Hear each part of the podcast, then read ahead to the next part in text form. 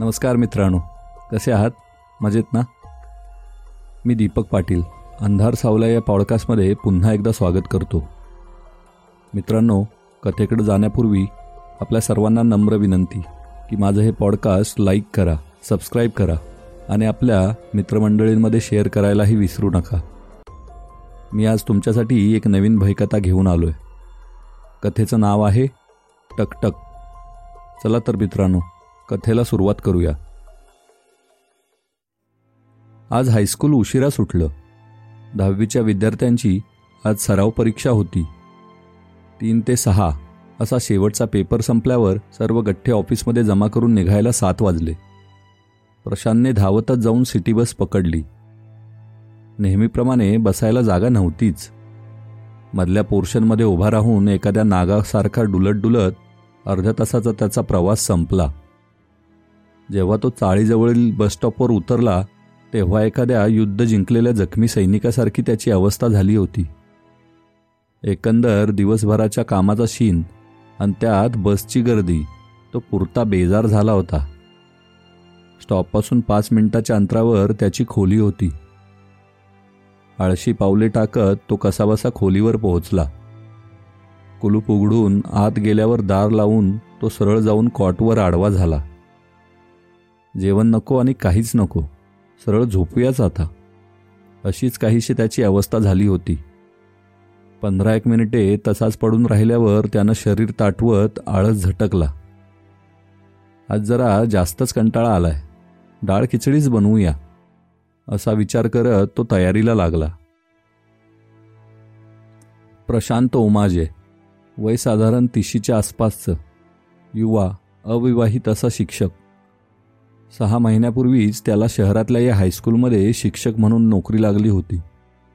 त्याचं मूळ गाव दिंडोशी पण नोकरीमुळे त्याला इथे शास्त्रीनगरच्या या पोपटभाई चाळीत राहावं लागत होतं. ही चाळ जुनाट होती. पंधरा पंधरा खोल्याच्या दोन इमारती पण बसक्या. वर सिमेंटच्या पत्र्याचे छप्पर. दोन इमारतीमधून जाणारी सात आठ फूट अरुंद अशी गल्ली. दुरून या इमारती एखाद्या सरकारी वसाहतीसारख्या दिसत. शास्त्रीनगर हा मुख्य शहराचा उपनगर भाग. हा परिसर नुकताच डेव्हलप होऊ लागल्याने बऱ्याच भागात जुन्या इमारती ह्या आता कात टाकू लागल्या होत्या. बसक्या चाळींची जागा आता बहुमजली अपार्टमेंट घेऊ लागले होते. त्यामुळे पोपटभाई चाळ ही आता काहीशी कालबाह्य वाटू लागली होती. तिथे असणाऱ्या तीस खोल्यातल्या केवळ पाच सहा खोल्याच वापरात असाव्या. एकेकाळी माणसांनी गजबजलेल्या या चाळीत हल्ली नवीन भाडेकरू यायला नाकं मुरडत. पण प्रशांतला काही फरक पडत नव्हता. कारण सरळ होतं. एकतर भाडं कमी जास्त लोक राहत नसल्याने डोकंदुखी कमी. आणि त्याच्या गावाकडे जाणाऱ्या बसही चाळीच्या जवळीलच एका मुख्य रस्त्याला मिळत असत. या पोपटभाई चाळीशेजारीच दुसरी एक चाळ होती. तिथे शिंदेसर राहत होते. शिंदेसर हे प्रशांतच्याच हायस्कूलमध्ये शिक्षक होते. तेही एकटेच राहत. त्यांचंही कुटुंब मूळ गावी होतं. खरं तर त्यांनीच प्रशांतला ही खोली मिळवून दिली होती. दोघेही एकटेच राहत असल्याने अधेमध्ये एकमेकाकडे ये जा करत असत. एकंदरीत सर्व सुरळीत चालू होतं. मुख्य शास्त्रीनगर हा भाग नेहमीच शांत असणारा परिसर.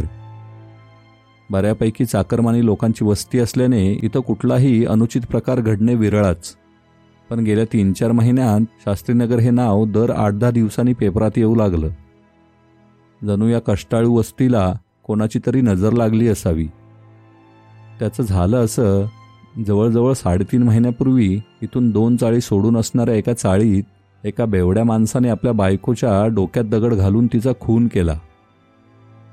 एकंदर तो माणूस दारूच्या नशेत होता आणि त्याला बायकोच्या चारित्र्यावर संशय होता. हे प्रकरण बरेच दिवस पेपरात छापून येत असल्याने प्रशांतच्या ते वाचनात आलं होतं. त्यानंतर दर दहा पंधरा दिवसांनी एक मृत्यू होत होता. काही लोक असे मानत होते की त्या बाईचा खून झाला तेव्हापासूनच ही मृत्यूची साखळी सुरू झाली आहे पण या दोन्ही गोष्टी पूर्णतः वेगळ्या होत्या. निदान पोलिसांचं तरी असंच म्हणणं होतं. एक गोष्ट मात्र थोडी विचित्र आणि अनाकलनीय होती. जे काही मृत्यू झाले होते ते हृदय बंद पडल्याने झाले होते. सर्व मृतांच्या शवविच्छेदनातून ही विलक्षण बाब समोर आली होती. वैद्यकीय तज्ज्ञ लोकही आता बुचकळ्यात पडले होते. शहरातील एकाच भागात असे मृत्यू होण्याचे नेमके कारण कुणालाही कळत नव्हते. पण प्रशांत आपल्या आयुष्यात इतका बिझी होता की चुकून वाचनात आलेली ती हेडलाईन अनावधानाने कानावर आलेली स्टाफरूममधील एखादी चर्चा. यापलीकडे प्रशांतला या प्रकरणातील काहीही माहिती नव्हतं. आणि त्यामुळे त्याच्या आयुष्यात काही फरकही पडत नव्हता.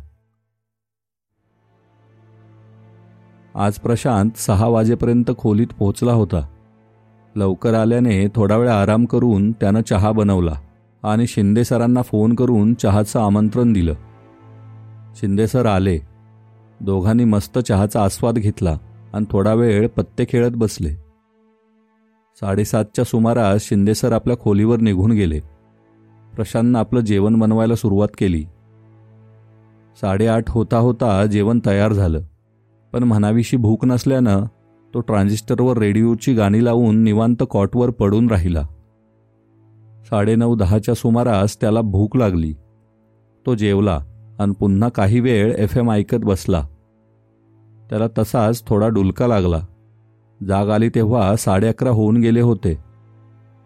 खिडकी बंद करायची राहिली होती. एफ एम ही तसाच सुरू होता. तो उठला आणि त्यानं एफ एम बंद केला. डेऱ्यातलं थंडगार पाणी प्यायला आणि खिडकी बंद करायला वळला. थोडंसं पुढं झुकून त्यानं खिडकीची तावदानं आत ओढण्याचा प्रयत्न सुरू केला आणि अचानक तो दचकला. समोरच्या चाळीतल्या खोलीचं दार उघडं होतं. आणि अंधारात एक बाई चौकटीत बसून एकटक प्रशांतच्या खोलीच्या दरवाजाकडे बघत होती. रस्त्यावरील पिवळ्या दिव्यांचा अंधुक प्रकाशात ती बाईच आहे हे समजत होतं. पण चेहरा दिसणं थोडं मुश्किल वाटत होतं. एका अनामिक भीतीनं प्रशांतनं खिडकी पटकन बंद केली. त्याला थोडं विचित्र वाटलं कारण त्याच्या बाजूच्या किंवा समोरच्या खोलीत कुणीही नवीन बिराड आल्याचं त्याला माहिती नव्हतं. अगदी तो सायंकाळी कामावरून आला तेव्हाही या खोल्या बंदच होत्या. मग ही बाई आहे तरी कोण? आणि ती माझ्या खोलीकडे अशी का बघतीये? न राहून प्रशांतने खिडकी जराशी उघडून पुन्हा त्या समोरच्या खोलीकडे एक चोरटा कटाक्ष टाकला. तो पुन्हा दचकला. समोरच्या खोलीचं दार आता बंद होतं. त्या दारावरील स्टीलचं कुलूप रस्त्यावरील दिव्यांच्या पिवळ्या प्रकाशात हलकं चमकत होतं. आपल्याला भास तर झाला नसावा ना? प्रशांतनं स्वतःशीच विचार केला. त्यानं लाइट बंद केली. पाणी पिऊन तो कॉटवर येऊन पडला. पण काही केला त्याला झोप येईना. या कुशीवरून त्या कुशीवर होत त्यानं जवळजवळ तासभर तरी घालवला. मागाशी झालेला प्रकार त्याच्या लक्षातून जात नव्हता. एक वाजत आले असावे. प्रशांतला झोपच येत नव्हती. तो कॉटवर उठून बसला. भिंतीच्या छोट्याशा झरोक्यातून रस्त्यावरील अंधुक पिवळ्या प्रकाशाची तिरपी किरणं आत येत होती. त्याच्या उजेडात त्यानं स्टडी लॅम्प लावला. अन विश्वास पाटलांची महानायक कादंबरी उघडली. बुकमार्क शोधून त्यानं पुढं वाचायला सुरुवात केली. वाचत बसून अर्धा तास तरी झाला असेल आणि अचानक दरवाजावर टकटक ऐकू आली. हा भास नव्हता मुळी. त्यानं स्वतःला जणू एक चिमटा काढल्यासारखी खात्री करून घेतली आणि त्याचं अंग शहारलं. एवढ्या रात्री कोण असावं? बरं चाळीत कुणाला काही मदत हवी असेल तर कुणी आवाज का देत नाही? नक्की माणूसच असेल ना? की आणखी काही? लोक म्हणतात तशी ती खून झालेली बाई तर आली नसेल. छे छे काहीतरीच काय? असं कसं शक्य आहे? एक ना अनेक प्रश्नांचं एक विद्रूप जाळच त्याच्या डोक्यात तयार झालं. मुळात तो भित्रा नव्हता. आणि भूताखेतांवर तर त्याचा मुळीच विश्वास नव्हता. पण यावेळी अशी दरवाज्यावर टकटक होणं शक्य नाही. निदान मागील सहा महिन्यात तरी असं काहीही घडलं नव्हतं. आणि म्हणूनच तो दचकला होता आणि काहीसा घाबरलाही होता. कोण आहे एकदा बघावं तरी? म्हणून त्यानं आवाज दिला. कोण आहे? काही मदत पाहिजे का? थोडा वेळ शांतता आणि पुन्हा ती टकटक ऐकू आली आणि बांगड्यांचा आवाजही.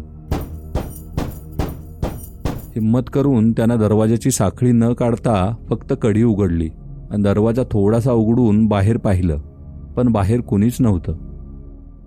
त्यानं साखळीही काढली आणि तो आता हलकसं डोकं बाहेर काढून गल्ली तिकडे तिकडे डोकावू लागला. एक निपचित पडलेलं कुत्रं सोडून त्या गल्लीत कोणीही दिसत नव्हतं. पण त्याच्या अशा डोकावण्यानं ते कुत्रं मात्र सावध झालं आणि ते उठून उभं राहिलं. त्यानं गुरगुर चालू केली आणि ते समोरील खोलीकडे बघून भुंकू लागलं. अनावधानाने प्रशांतचंही लक्ष त्या समोरच्या खोलीकडे गेलं. दरवाजा बंद होता. कुलूपही दिसत होतं. आणि छतावर नजर जाताच मात्र प्रशांतला घाम फुटला. त्यानं स्वतःला सावरत कसाबसा तो आत गेला आणि धाडकन दरवाजा बंद केला. मागाशी दरवाजात दिसलेली ती बाई आता छतावर बसली होती. तिचे पाय पत्र्यावरून खाली आले होते पण ते जवळजवळ आठ दहा फूट लांबीचे पाय असावे.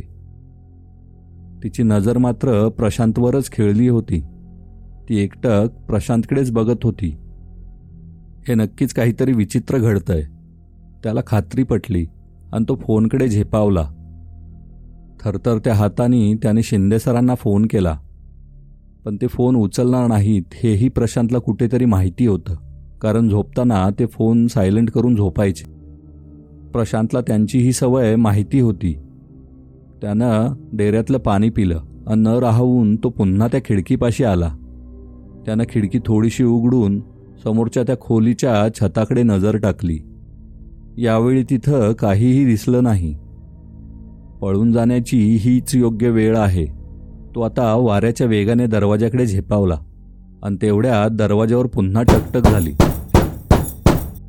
यावेळी एवढ्या जोरात आवाज आला की तो भीतीने उडालाच. त्याचं अंग थरथर कापू लागलं. घशाला कोरड पडली. डोळ्यापुढं अंधारे आल्यासारखं वाटू लागलं. आणि जीवाच्या आकांताने तो ओरडू लागला. पण त्याचा आवाज खोलीच्या बाहेर गेला की नाही याची शंका त्यालाच येऊ लागली कारण बाहेरच्या त्या कुत्र्याचा कसलाही आवाज येत नव्हता. प्रशांतचा आवाज जर बाहेर पोचत असता तर ते कुत्रं निश्चित भुंकलं असतं पण तसं काही घडत नव्हतं. त्यानं कानोसा घेतला. चाळीतही कसलीच हालचाल जाणवत नव्हती. तो पुन्हा ओरडला पण त्याची ती किंकाळी जणू त्या खोलीतच विरत होती. आणि तो वारंवार ओरडतच राहिला.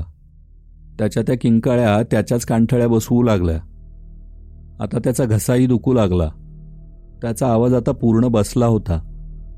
त्याला विलक्षण थंडी जाणवू लागली. अंग तापानं फणफणू लागलं. मरणाची भीती त्याच्यासमोर पिंगा घालू लागली. बाहेर पाहायची आता त्याच्यात हिंमतच नव्हती. त्यानं टेबलवरचा लॅम्प पुस्तकं बाकीचं सारं सामान भरभर ओढत खाली पाडलं. आणि तो टेबल वेगाने सरकवत त्याने तो खोलीच्या दरवाजाच्या समोर आडवा लावला. हर्रकन आवाज झाला आणि शांतता पुन्हा पसरली. काही केल्या त्या बाईला आत येण्यापासून रोखलं पाहिजे हे प्रशांतला माहिती होतं. आणि म्हणूनच त्यानं तो टेबल दरवाजाला आडवा लावला होता. खोलीचे सर्व दिवे लावून लख्ख प्रकाश करून प्रकाश आपल्या काळजाची धडधड सांभाळत त्या कॉटवर येऊन बसला. त्याचे ओठ सुकले होते. आणि शरीराची थरथर काही केल्या थांबत नव्हती. फुललेल्या श्वासावर नियंत्रण ठेवत त्यानं बाहेरचा कानोसा घेतला. बाहेर स्मशान शांतता होती आणि अचानक कावळ्यांचा आवाज सुरू झाला. कावळ्यांनी एकच गलका केला होता.